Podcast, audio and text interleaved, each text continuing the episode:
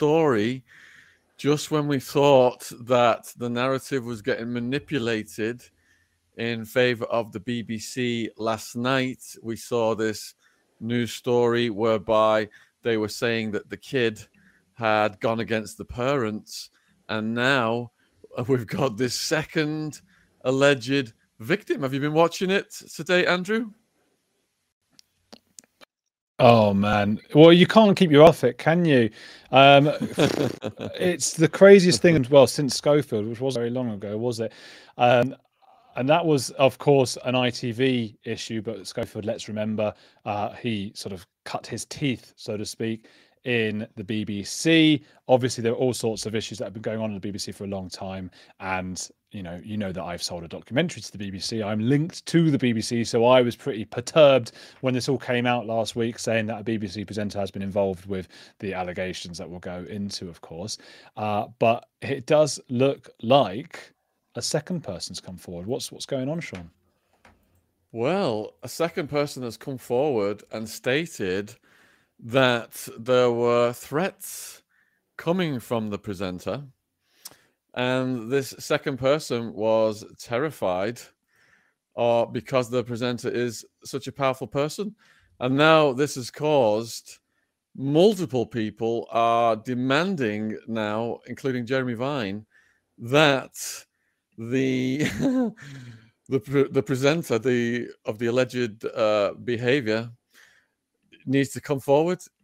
The second person yeah. made allegations of bullying and menacing behavior. That's the headline um, that. I'm seeing now. And Jeremy Vine is urging him to come forward publicly. Yeah, yeah. Well, I can understand it. That's how I felt immediately in the aftermath. I wanted to say, hey, you know, what's going on here? Uh, people might even link me to this kind of thing to, to be clear, I only made a documentary for them, and it wasn't even for them at the time. But two years down the line, I uh, I managed to sell it to them. So I've never sort of worked for them, but I have gone for meetings. I got a meeting with BBC in two days actually to discuss ideas for future series and things like that. Um, I, you know, it's a big organisation. I'm not going to go in there and start going, oh, what's what you're doing with all this, you know, because I'm going to be talking to some sort of producer or or whatever it might be. But I, maybe I will ask some questions.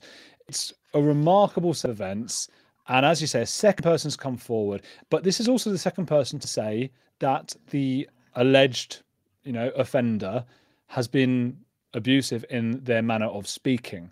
Uh, the first, as you'll remember, again, we don't know if it's a boy or a girl. I read it as a boy. I know Steeples says it's a girl. We're not entirely sure uh, this person, but what what we know is that when the alleged offender you know was was put in the news and this was all kicking off and everything like that the uh, victim got phone calls from him saying you know what doing? Threatening him. I can't believe my name in the paper. What's your mum playing at? What's your dad playing at? Suddenly the next thing we know the boys retracted it all or girl retracted it all the following day made the Sun look like right idiots. And by the way a lot of people at the Sun are might be idiots and they get a lot of things wrong. I don't think that's the case in this scenario, but it's made them look like you know people aren't trusting them. I got a lot of messages today from people going, "Oh, the bloody Sun! You look at them; they got it wrong again." It's like, well, clearly you, we know what's happened here. We know that the the offender has gone in and been very abusive, called up this. I think it's. I do think it's a boy. I'm not entirely sure yet, and said, you know, how how dare you and all that. They've been scared into submission, and then lo and behold somebody comes forward today and says, Hey, I've also been on the end of this tongue lashing, for lack of a better word in this set of circumstances. Um, and it was very abusive, very scary, because this is one of the most famous uh, TV presenters, quite possibly in, in British history, I, I would say. I don't think that's an exaggeration to say so. So, what do you think of that, Sean? I think several things. So, you know, I concur with what you're saying we saw this twisting of the narrative last night whereby the kid the you know in the first allegation had retained an attorney that someone who's addicted to the white substance who was desperate for money who was doing this for years on camera and getting paid this money to finance this horrendous addiction could not possibly have paid for a Belgravia lawyer that would cost someone a house being remortgaged as a down payment to represent. So, just like with Schofield, we saw Matthew Steeples receive a letter from the lawyer representing the teenager in that case. And we are assuming that those legal fees were played for by uh, Schofield.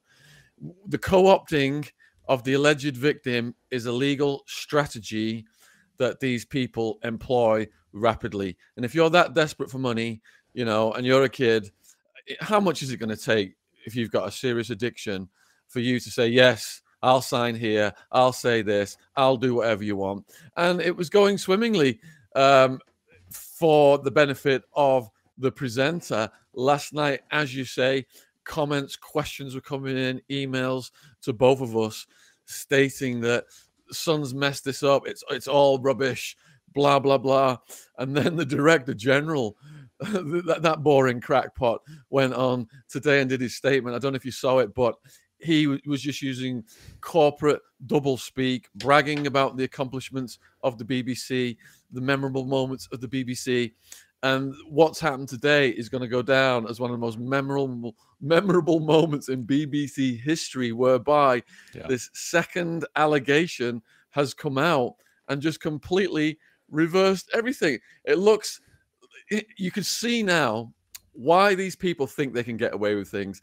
Everything was coming into motion to change the narrative in the presenter's favor. And then today, bam, we've got this story. I'll read it to give the specifics.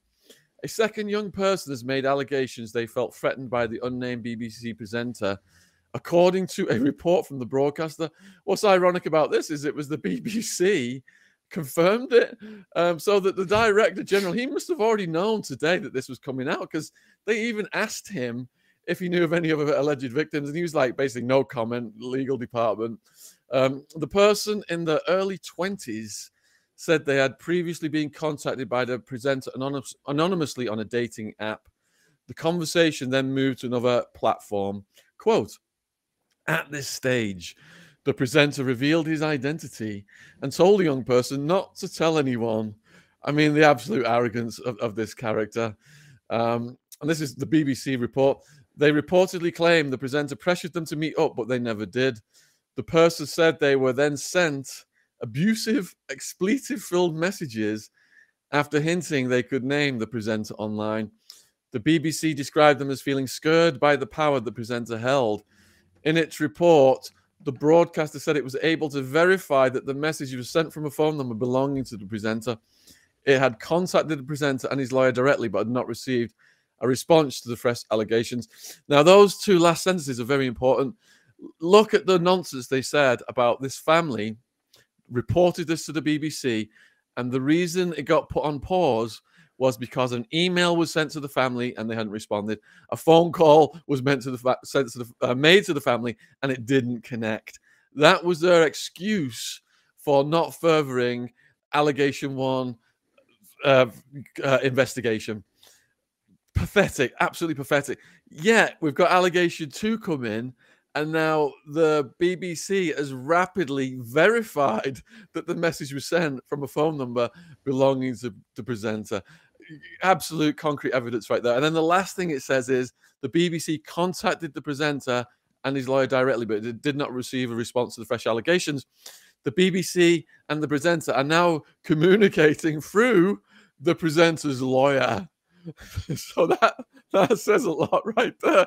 I think they're going to throw yeah. this guy under the bus now because heads heads are going to roll on this one. What what what do you think, Andrew? Mm-hmm. Heads will will roll. I like that. Because I was, I was just I'm looking at yeah. your, your head because yeah. of the um, sort, sort, of roundness of it. But but it's a lovely head. But yeah, what you, look, I, I said this to you on my channel yesterday that I knew there was a second person, and that I think you knew. Uh, and we've talked about this. The and we are very much limited. We're not allowed. Wait, can you still hear me? By the way, yeah, I can hear you. Yeah, Yeah, you hear me you're right? you- you're freeze framing a little bit, but I can hear you fine.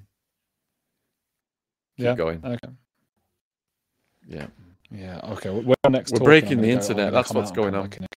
Back in on a different browser, but y-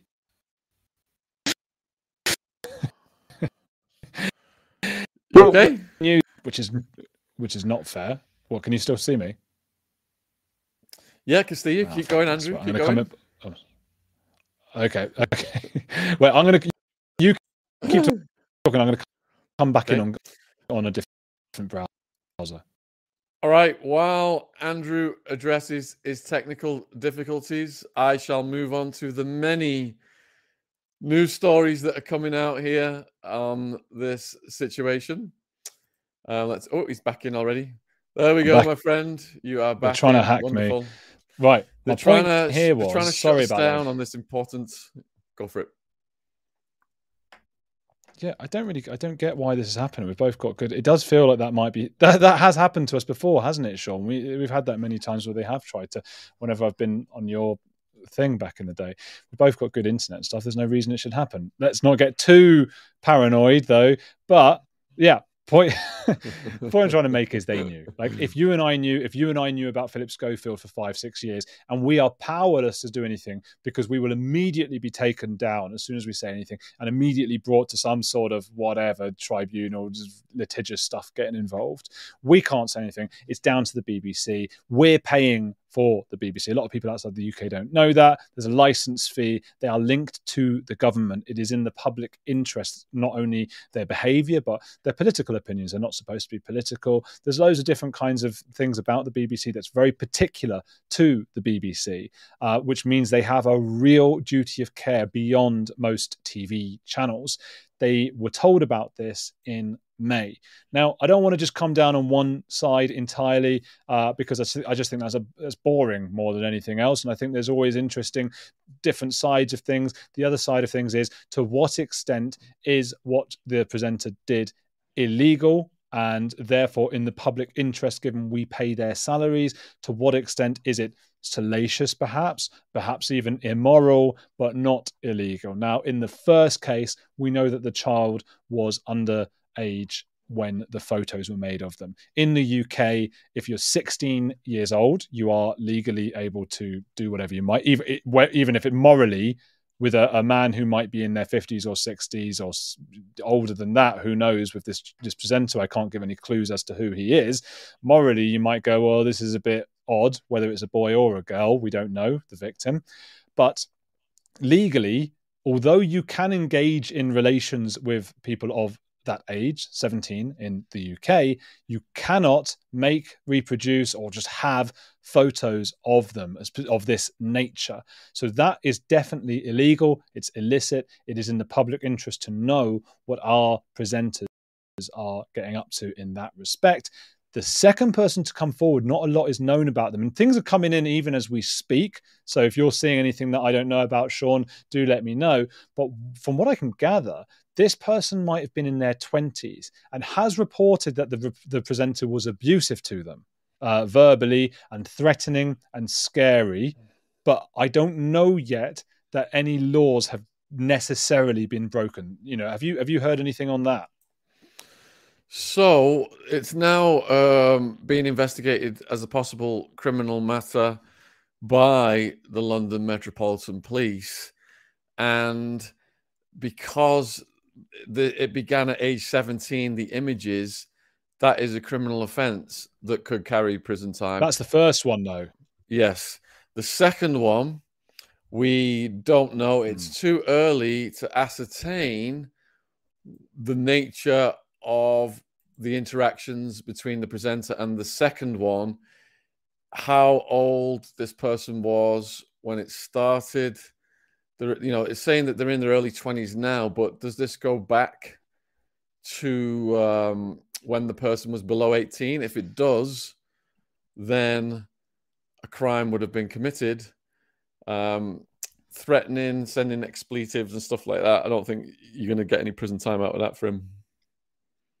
Exactly. So that's what we don't know. That's why this is all very murky. And I've even heard it said, and this is not me trying to not come down hard on the presenter. Anyone who was watching us last night, or even for the rest of tonight, will know that we are coming down very hard on them. But I just do want to look at the uh, other sides of this. I was up late watching the news on all of this, trying to hear all sides of it.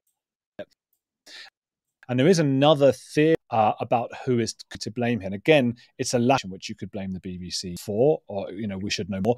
At the same time, the Sun, I should say, are obviously they're playing this out. I think they know they're within their rights. It wouldn't be defamatory to actually release the full story, but dragging it out and releasing it by bit. Maybe that's understandable because that's how a newspaper goes. That's how they make their money. They're making their money bit by bit and continuing to have the exclusive on little bits of the story rather than revealing all of it and then it's gone or whatever. That's the Sun's prerogative. That's one of the issues. One possible complication here is if the first child and maybe the second were met by this man on a dating website. I've got one in particular in mind that I just don't want to say the name of because of how YouTube is, but you know, uh, it, rhyming with I don't know, lonely hands or I, I don't know, right? OF. If it was OF, that website, yeah. um, OF, fine, yeah, um, then that's an issue that OF has because then they need to be proving that anything they put on their website is lawful and above 18. So then, does the blame lie with OF? If and this is all speculative at this moment does it lie with of and then you can say anything you know this person then would have gone onto that website assuming that the person was over 18 because that's what's supposed to happen on OF. So I don't know if that's the case, but that would throw a bit of a spanner in the works and, and lead us down a whole other path of where we throw the blame. I can imagine that opening up a whole parliamentary thing where we talk about OF, we talk about PH as well in that with that respect. And this could set off a chain of events that's going to make for some very very difficult uh, times for lots of different people. Yeah we've seen platforms get shut down because i've got to phrase this very carefully because of the community guidelines. Minors have been involved in inappropriate business dealings let's just put it that way. Um, some platforms have been closed down when there has been a pattern of that. But in this case, it's the BBC that's going to take the biggest hit, I believe.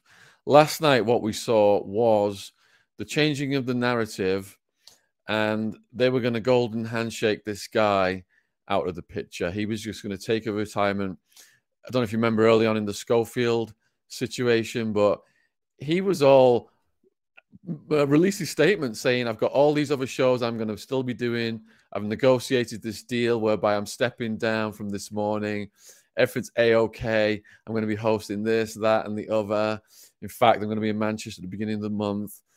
And a week later, that was all shut down. And he, you know, he, he the, the scandal had got to the point where even Holly was at risk of getting kicked off the sofa, but she maintained um, her course and secured that and came out on top.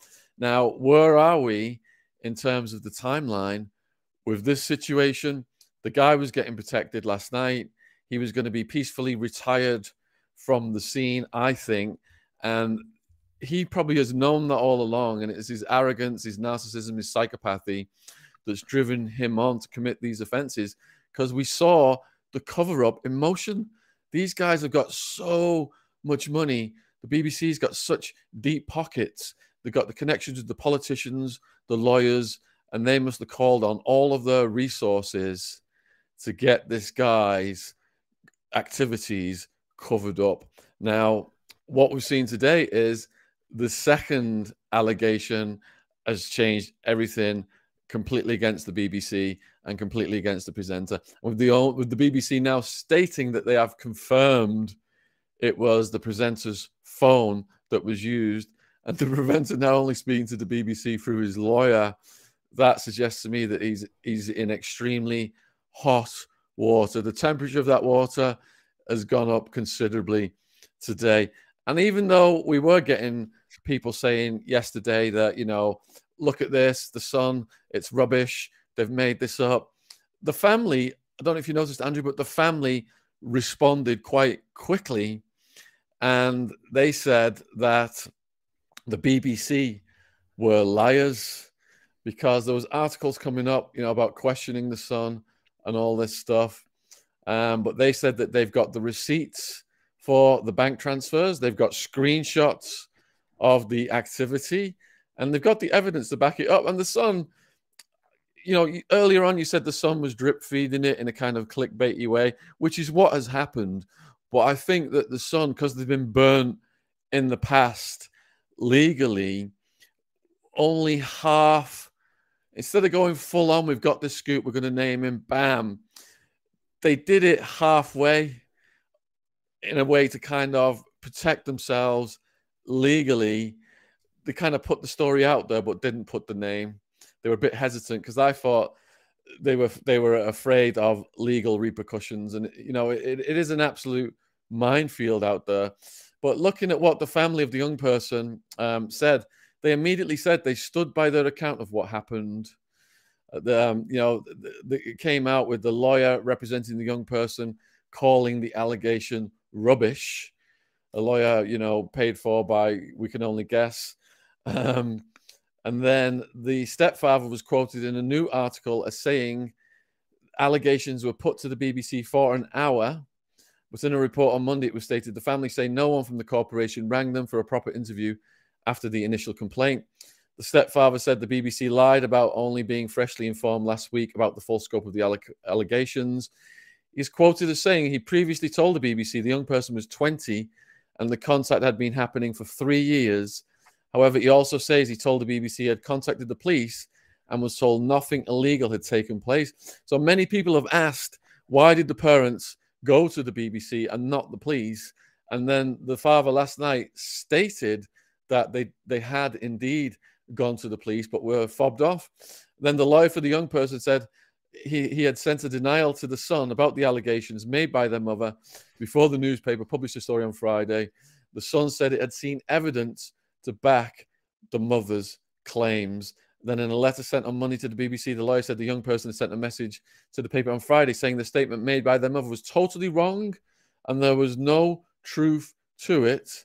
The lawyer added, the Sun, um, nonetheless, the Sun proceeded to publish the inappropriate article Quote, for the avoidance of doubt, nothing inappropriate or unlawful has taken place between our client and the BBC personality, and the allegations reported in the Sun newspaper are rubbish, the lawyer wrote.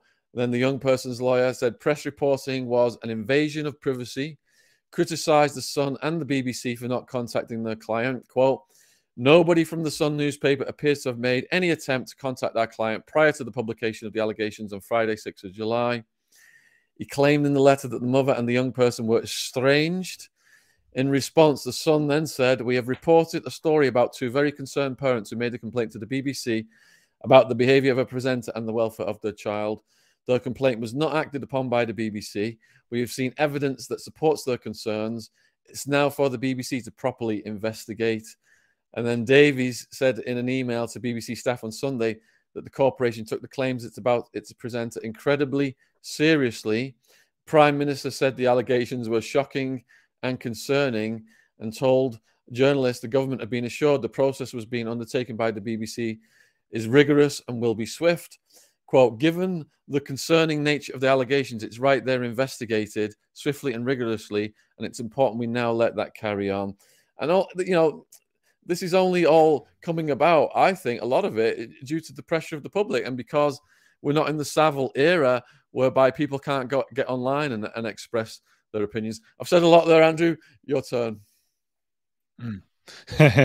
no, well, you're absolutely right. And uh, as we know, this came forward to the BBC in May. You've just said yourself the police fobbed it off. It sounds yet again, yet again, and that's what's so extraordinary about this because this has happened before. But yet again, they are sorry. They are very sorry. The BBC are extremely sorry. They're sorry they were caught. That's what's happened because before the rest of us knew about it back in May, you know, weren't that sorry, were they? They weren't so sorry that they felt that they had to suspend one of their biggest presenters. This is an issue, by the way, because again, I know a lot of people watch the show who are not from the UK, might not be familiar with all the ins and outs, but I saw a poll last night in the UK that showed that one in six Britons or British people uh, knew the name of the person. Now, another day since then has passed. I would imagine it's much higher than one in six. And at what point is this just ridiculous? And someone will name the person. We talked about that last night when that's happened before. We're all a bit worried about defamation, which this would not be because it's pretty sure that you know the people who think they know about it are pretty sure that they're right about it but there is one place in the UK where that is protected. There's a similar law in Canada. I don't know if it's uh, exactly the same in the US, though, and that's parliamentary privilege. And the precedent with this was with a soccer player or a football player called Ryan Giggs, who was named in a salacious tabloid story. No one was naming him, but he was known as somebody who had been having an, an, affair with his brother's wife. Now, there was nothing illegal or illicit about it. It wasn't necessarily in the public interest for us to know that. And yet, a minister of parliament decided, uh, you know, a politician decided under parliamentary privilege to say the name and that released it to the public. You can't be sued for what you say there. The reason for that is because they want politicians to be able to speak freely while deciding our laws. It wasn't really put in place so that we can gossip about soccer players and football players and their morality and things like that. This is a different situation because this is one that is far more in the public interest. This is one where at least one or two laws have been broken and we're paying for these people's career. This is one of the extraordinarily well paid people at the BBC. And I do have a chip on my shoulder because when I made exorcism documentary for them, even though it was one of the most watched documentaries that year and won awards and all these kinds of things, because I was a lowly peon. Uh, and I didn't matter. And you can guarantee, had I been involved, or you been involved, or any of the viewers watching now, if you'd been had ties to the BBC and you'd done anything like this, then when they came to complain about you in May, your name would have been out right away. This person has been protected, been protected for months now, and he is being paid more money in a month than most of us make in a year or even two years and that is the kind of privilege that a lot of elite people and i'm not don't mean that in a paranoid way it's not all people who are doing well in their life and all that kind of thing. But there is definitely some protection for people like that. But this is going to be part of the BBC's demise. And I've seen that pop up in the comments as a bit in the chat as a bit of a question. People are asking, what does this mean for the BBC? The BBC, like most TV channels, are actually struggling right now. This is all a bit awkward for me to talk about, as I say, because I've got a meeting with the BBC this week. I don't know if they'll be watching this right now and going, "Oh gosh, we shouldn't go with him," and have his and his ideas, you know. And and but here's the thing: I know I can't probably unless I was one of these elite people. I'm not going to be able to make. I lost money last time. I won't make any money from it. I'm better off just sticking to my YouTube channel, really. But there is still, despite all of the horror shows that have gone on, there is still a level of prestige in being linked to the BBC at the same time. So journalists, documentary makers do want to be associated with the BBC for that reason. As time goes on, and there are more and more of these things coming out, and as the likes of Netflix and Amazon Prime and all those, and YouTube and us independent YouTubers gain more power and more independent power, the BBC is dwindling in its power. Uh, fewer people are watching it. I thought years ago, I think a lot of us thought they needed to open up their team to the world because that's live in a globalized world. The people around the world want to see their show. They could have created a kind of Netflix, uh, but BBC World, let's call it, um, where people can just sign in and watch the BBC programs around the world. There was a certain allure to that. They didn't do that. They're struggling. They're falling apart. And I think these things are the final nails in in a coffin. Really, obviously there was Savile, uh, there was Schofield who who started at the BBC. This is now happening with this unnamed person, and in ten years, I don't know if there's much uh, future for the BBC, and and and that's important because already you've seen this, Sean. There's a lot in the um, uh, there's a lot in the public about not wanting to pay the TV license fee anymore. It's become quite draconian. Even if you're watching, you know, nothing to do with the BBC, you're expected to pay it. They turn up at your door. They start, you know, threatening you and basically acting like this person is supposed to have acted when he was caught out. So, yeah, I d- I don't see a very positive future for the BBC right now. Um, what do you think, mate? Yeah, I'm getting the threatening letters from them. I don't watch the BBC, and they're saying they're making appointments to come and inspect. They want to come inspect my house, and I just want to tell everybody I watch Andrew Gold's channel.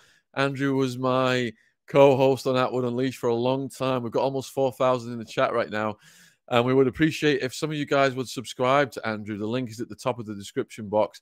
He's doing phenomenally. He's got almost 200k subs in record time and he is hammering some of the most evil organizations and evil people in the world that are committing these crimes against women, kids, and he specializes in exposing various cults, which really dovetails with some of the work on this channel. And I'd like to thank Andrew, you know, for his contributions to this channel.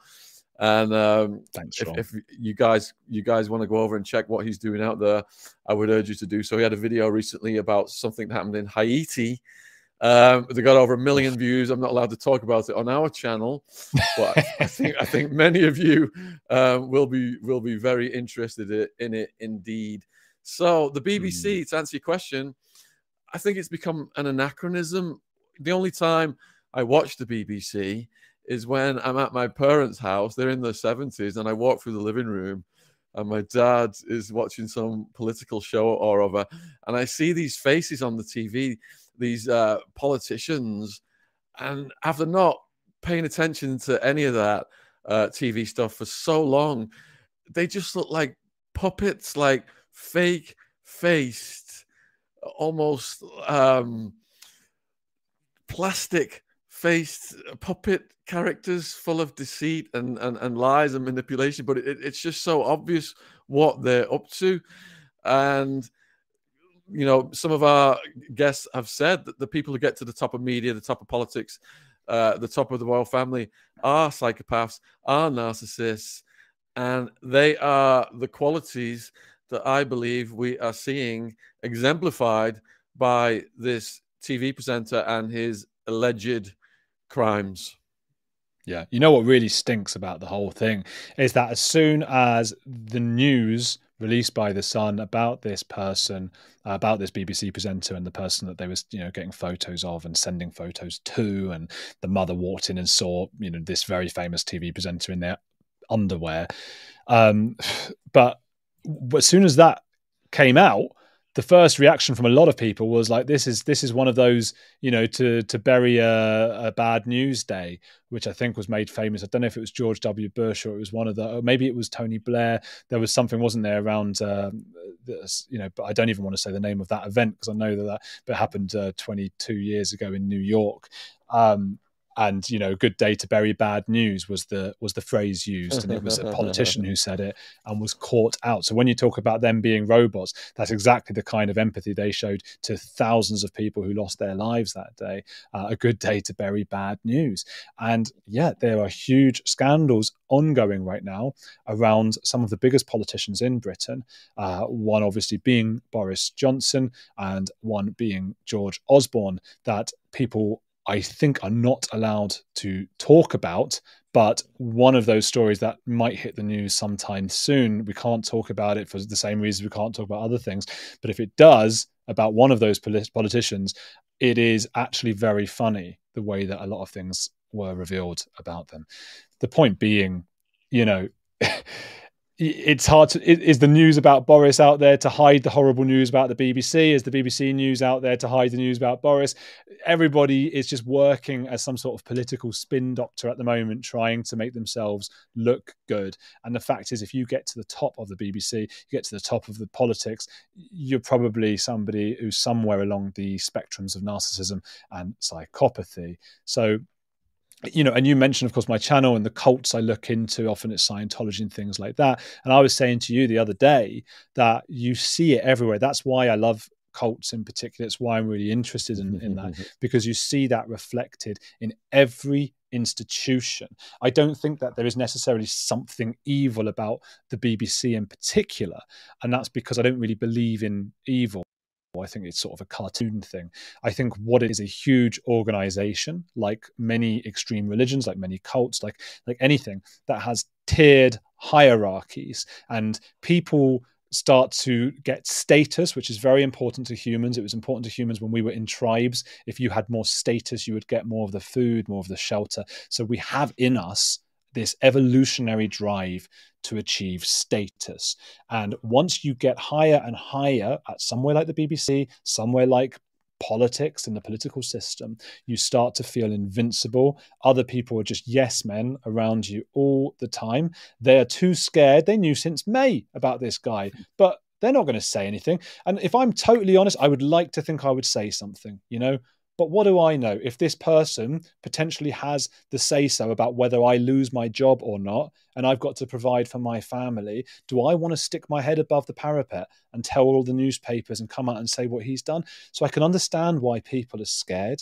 Uh, and I can I can also see from a human level how some people who maybe are slightly psychopathic, I don't think they've got to be all the way there, after decades of being at the top, being outrageously overpaid, and just feeling like they're just you know impenetrable and in, nothing can happen to them.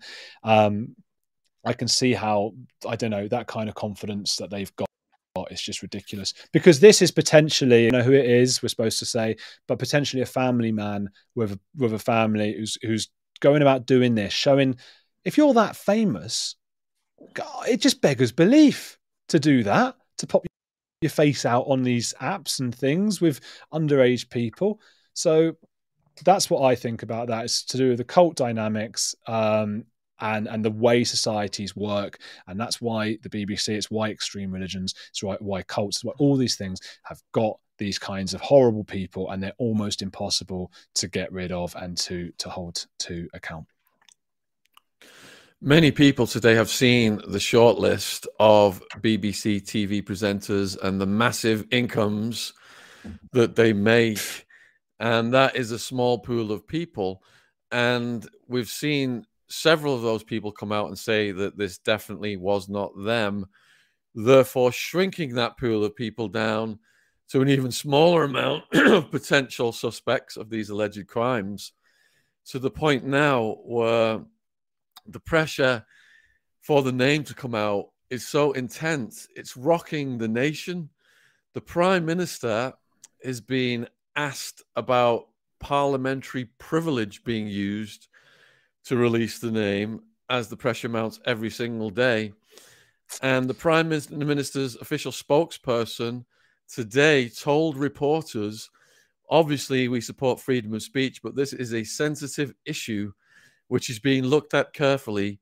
And the relevant authorities need to be given the appropriate time to carry out that work asked about the deputy chair Lee Anderson calling the BBC a safe haven for beep p word.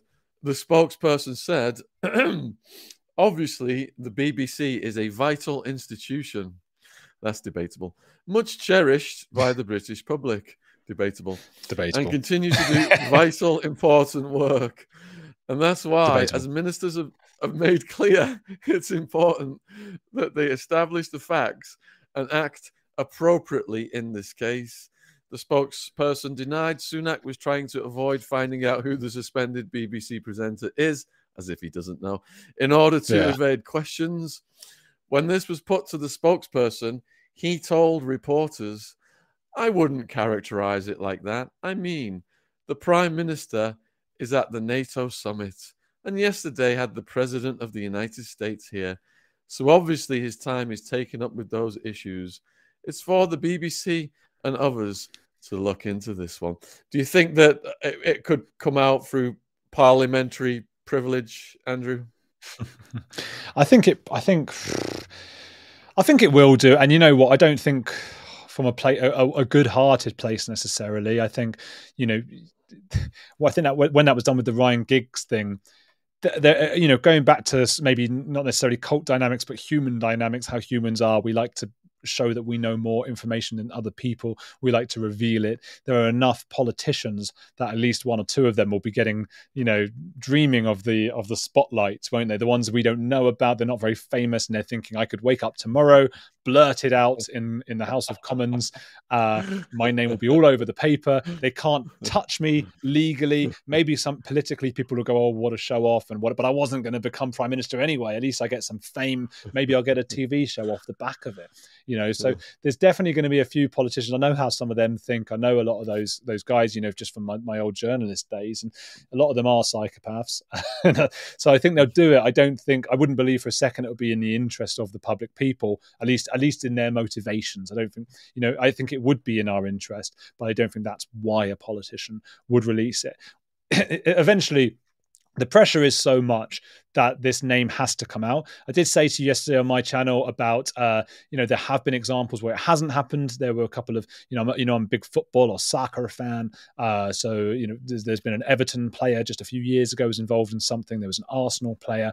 The whole of Twitter knows exactly who these two people are but nobody ever named them. But these were not British people, firstly, uh, and they were not involved in an organization that we, the public, pay for. So I think this one has to come out. Uh, I do think the Sun are going to probably hope to do it before the politicians do. As I say, they want to drag it out and get whatever they can from it.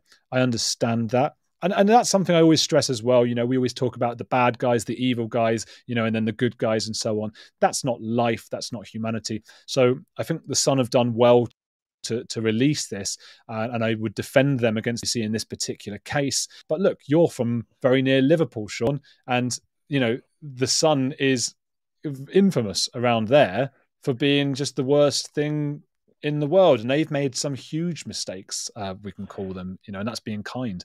So there's good and bad on all sides here.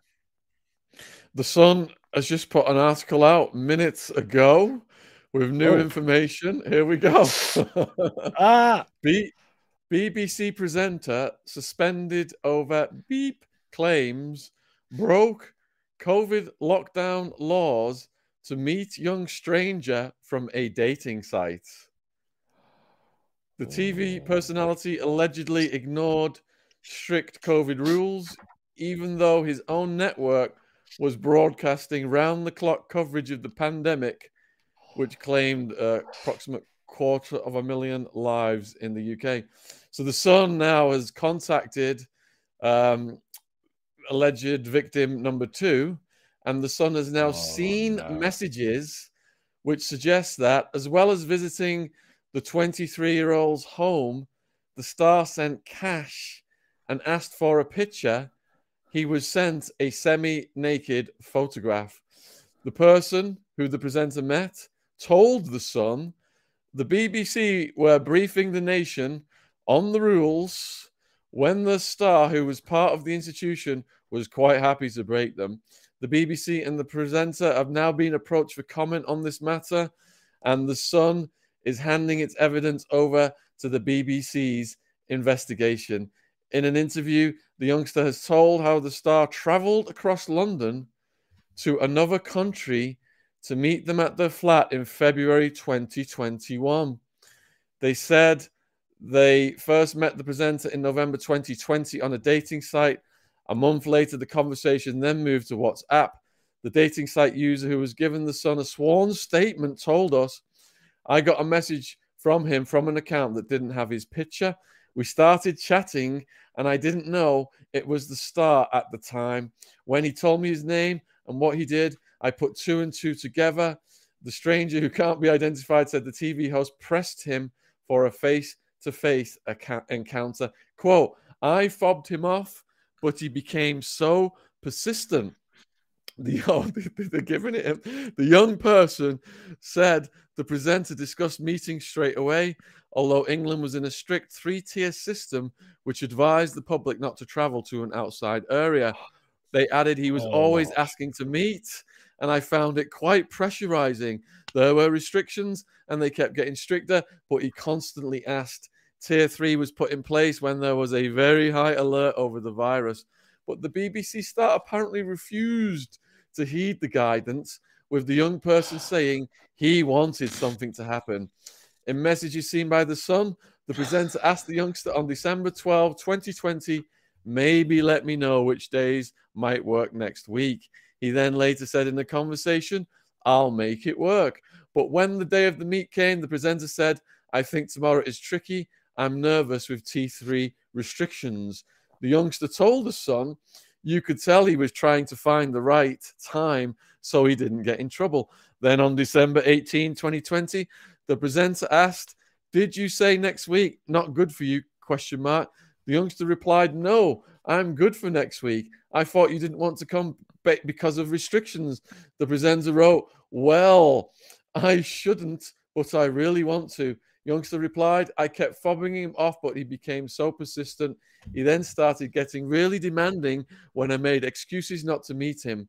There was a barrage of messages, and if I didn't agree to meet, he would say he felt unwanted. Boo hoo. And I had to explain myself constantly. His attitude changed completely. I'll let you interject here, Andrew, because there's reams of details on this. Have you got anything to say?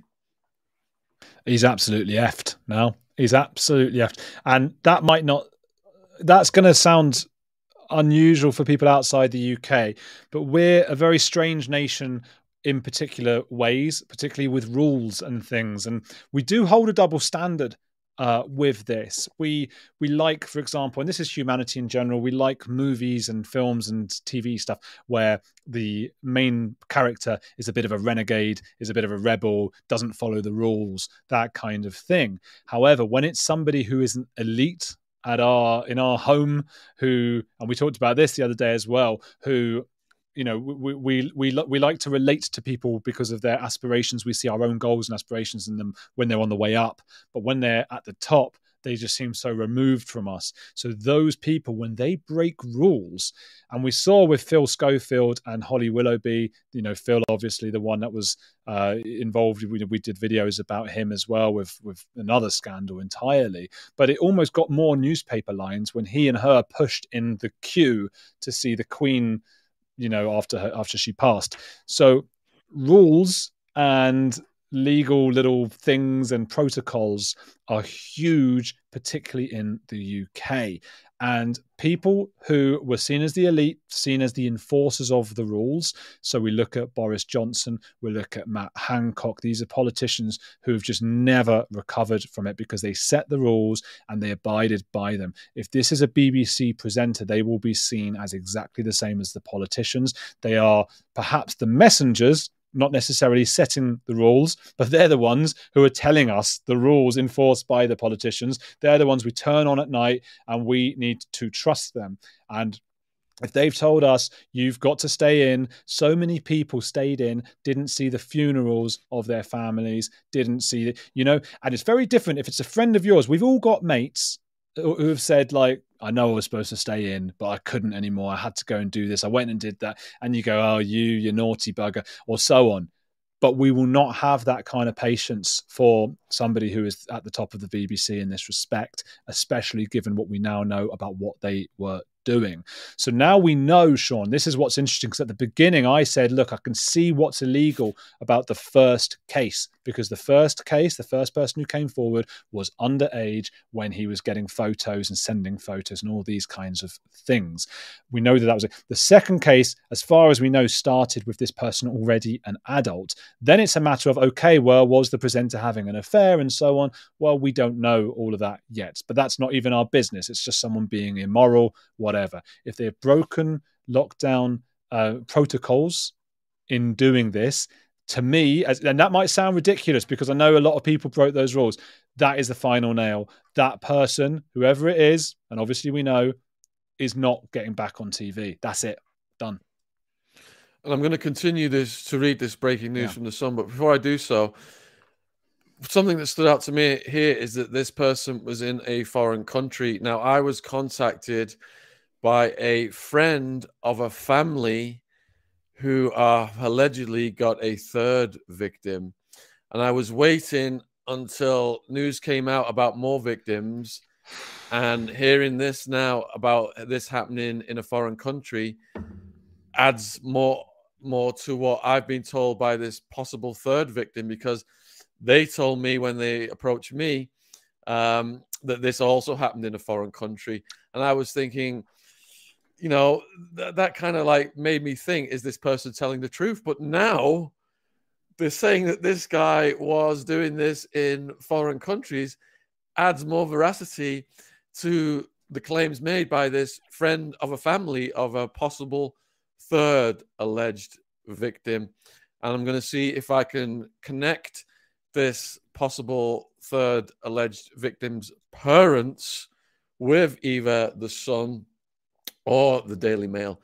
But I'm just going to continue because the Sun is absolutely providing massive details. This is just broke from them about the what's actually happened. It was much more than threatening. There has been some kind of travel that's violated lockdown restrictions, and I'm going to continue to read the timeline here. So on January 15th, 2021, days after Britain's third national lockdown was announced, presenter said to the youngster in a WhatsApp message, I've been as patient as I can. I'm not used to being turned down like this. Sorry. Youngster replied, The other week I had the virus badly. I can always come into London as well if that's an option. The star said, Yes, when lockdown is over, as we can go places to eat or drink, etc. In the meantime, I want to visit you. I am off today, which is why I messaged I am working next week.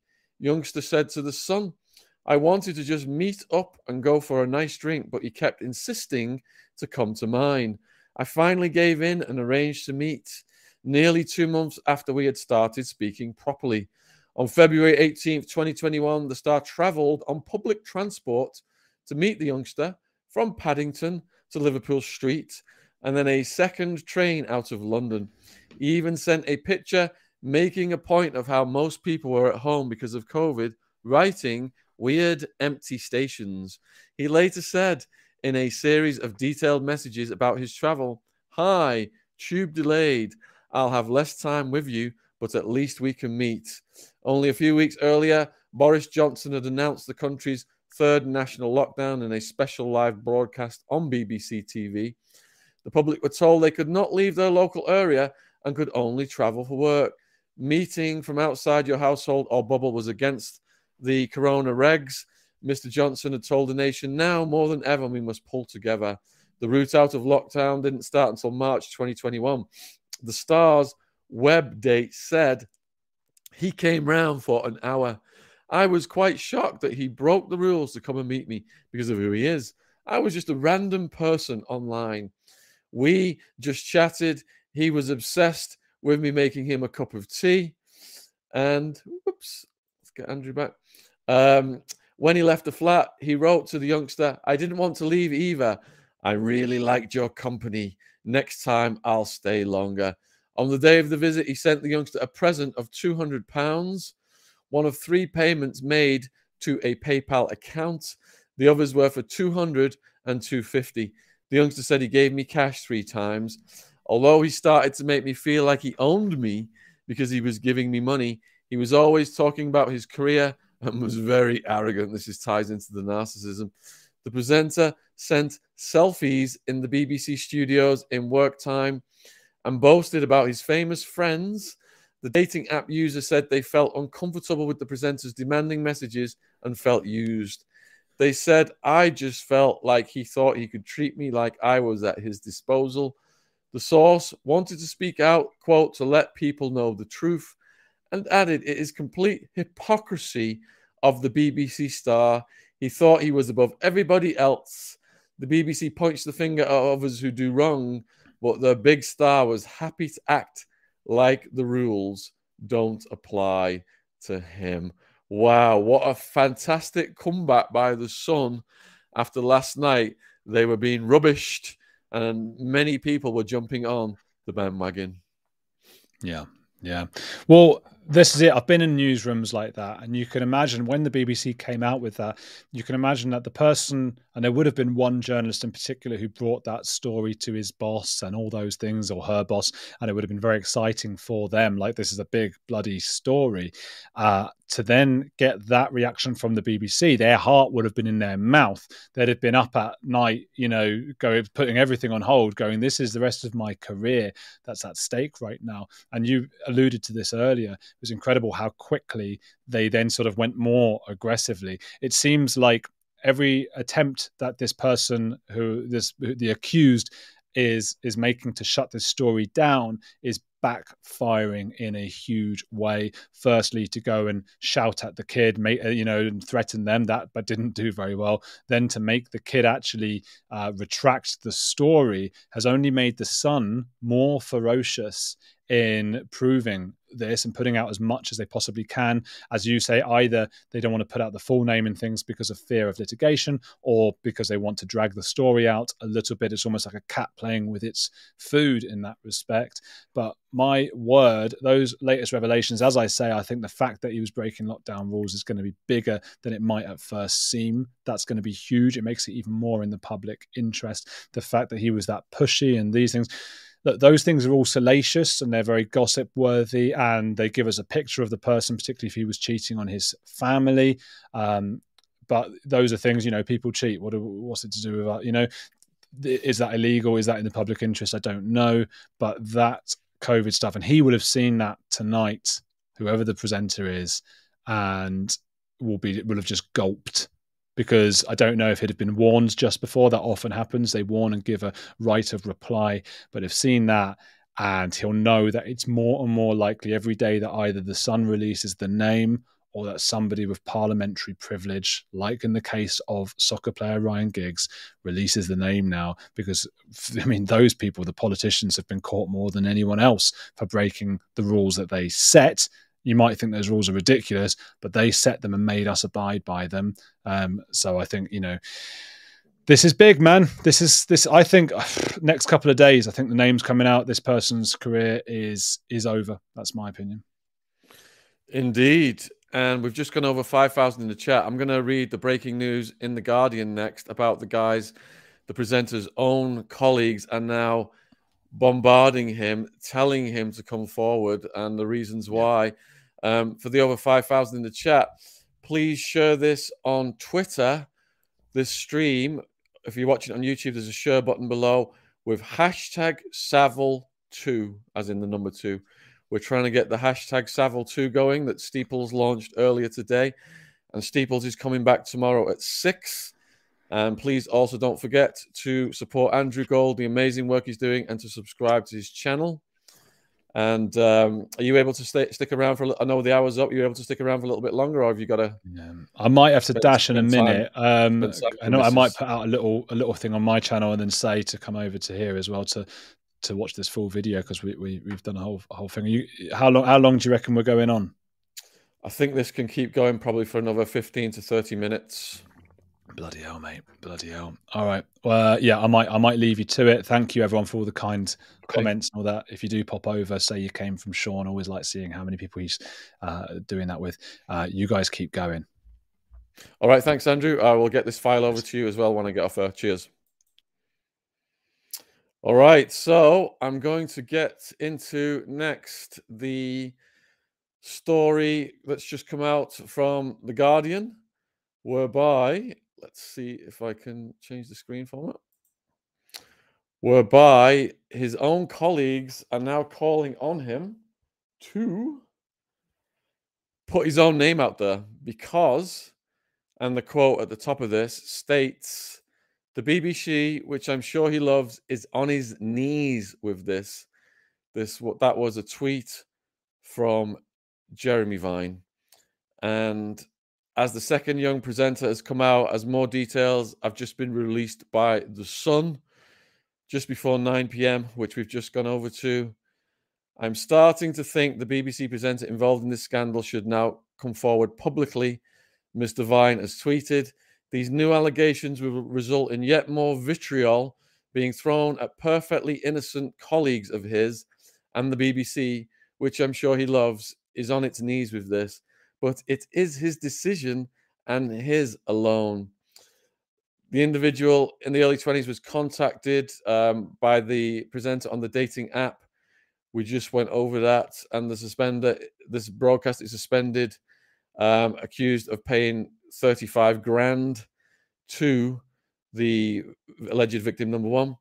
Jerry Vine is urging the presenter to come forward publicly, and he's, he's, he's putting that on Twitter. Piers Morgan is also weighing in, blasting the BBC for refusing to name the presenter at the center of the scandal. Piers Morgan has berated the BBC on Twitter for failing to name the presenter.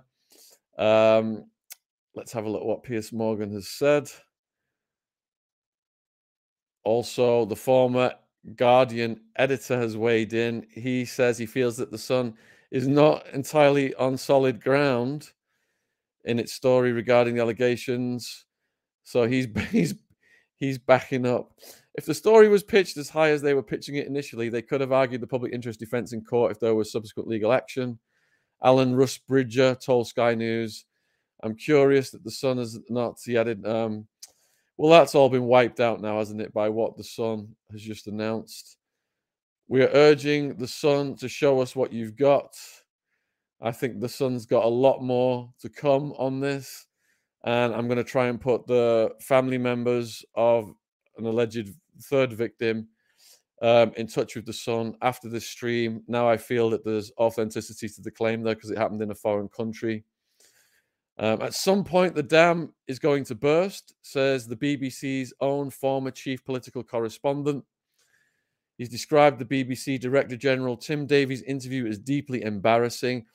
It was absolutely pathetic. It was corporate doublespeak. And he's just echoing what they said in the aftermath of the Savile saga that there's going to be lessons learned. We're going to clean house.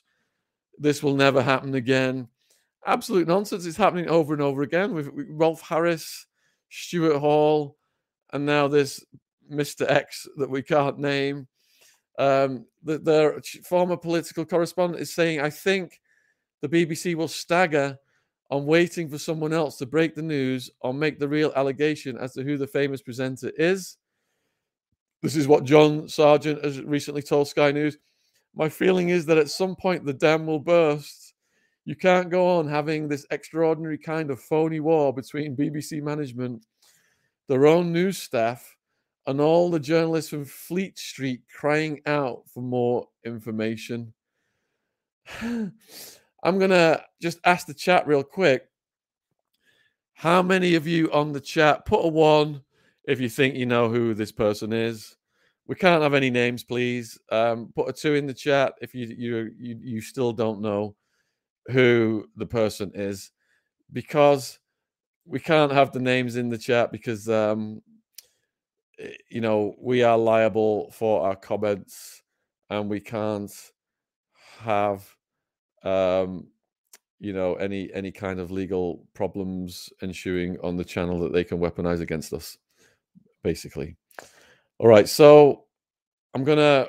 I've not been watching the live chat, but I'm gonna try and pull it up now. My computer's doing something crazy. Hold on a second. Let me just get it pulled up. I think I need to close that. Here we go. Yeah, mostly ones. I'm seeing nearly all ones in the chat. I've got the chat in front of me now close some of these windows. I think my computer's getting overloaded by all this. Um, yeah, mostly ones in there. I can see. Is Andrew Gold still on the screen or has he gone? I don't know what's happening here. All right, yeah. So mostly ones. Look, if, if you've got any questions, guys, before I log off, put them in the chat and I'll take them now. We are going to be back tomorrow with Matthew Steeples at six. And We've got other experts on the presenter story that we're going to be covering as well. Huge thank you to all of the new subscribers to the channel. Please um, give us a sub, help us get up to 800k. Andrew Gold, thanks you guys as well for your subscriptions to his channel too. I'm going to end the stream here. Hope to see some of you guys tomorrow. Much love and respect from the UK, wherever you are in the world. Thanks for following this story.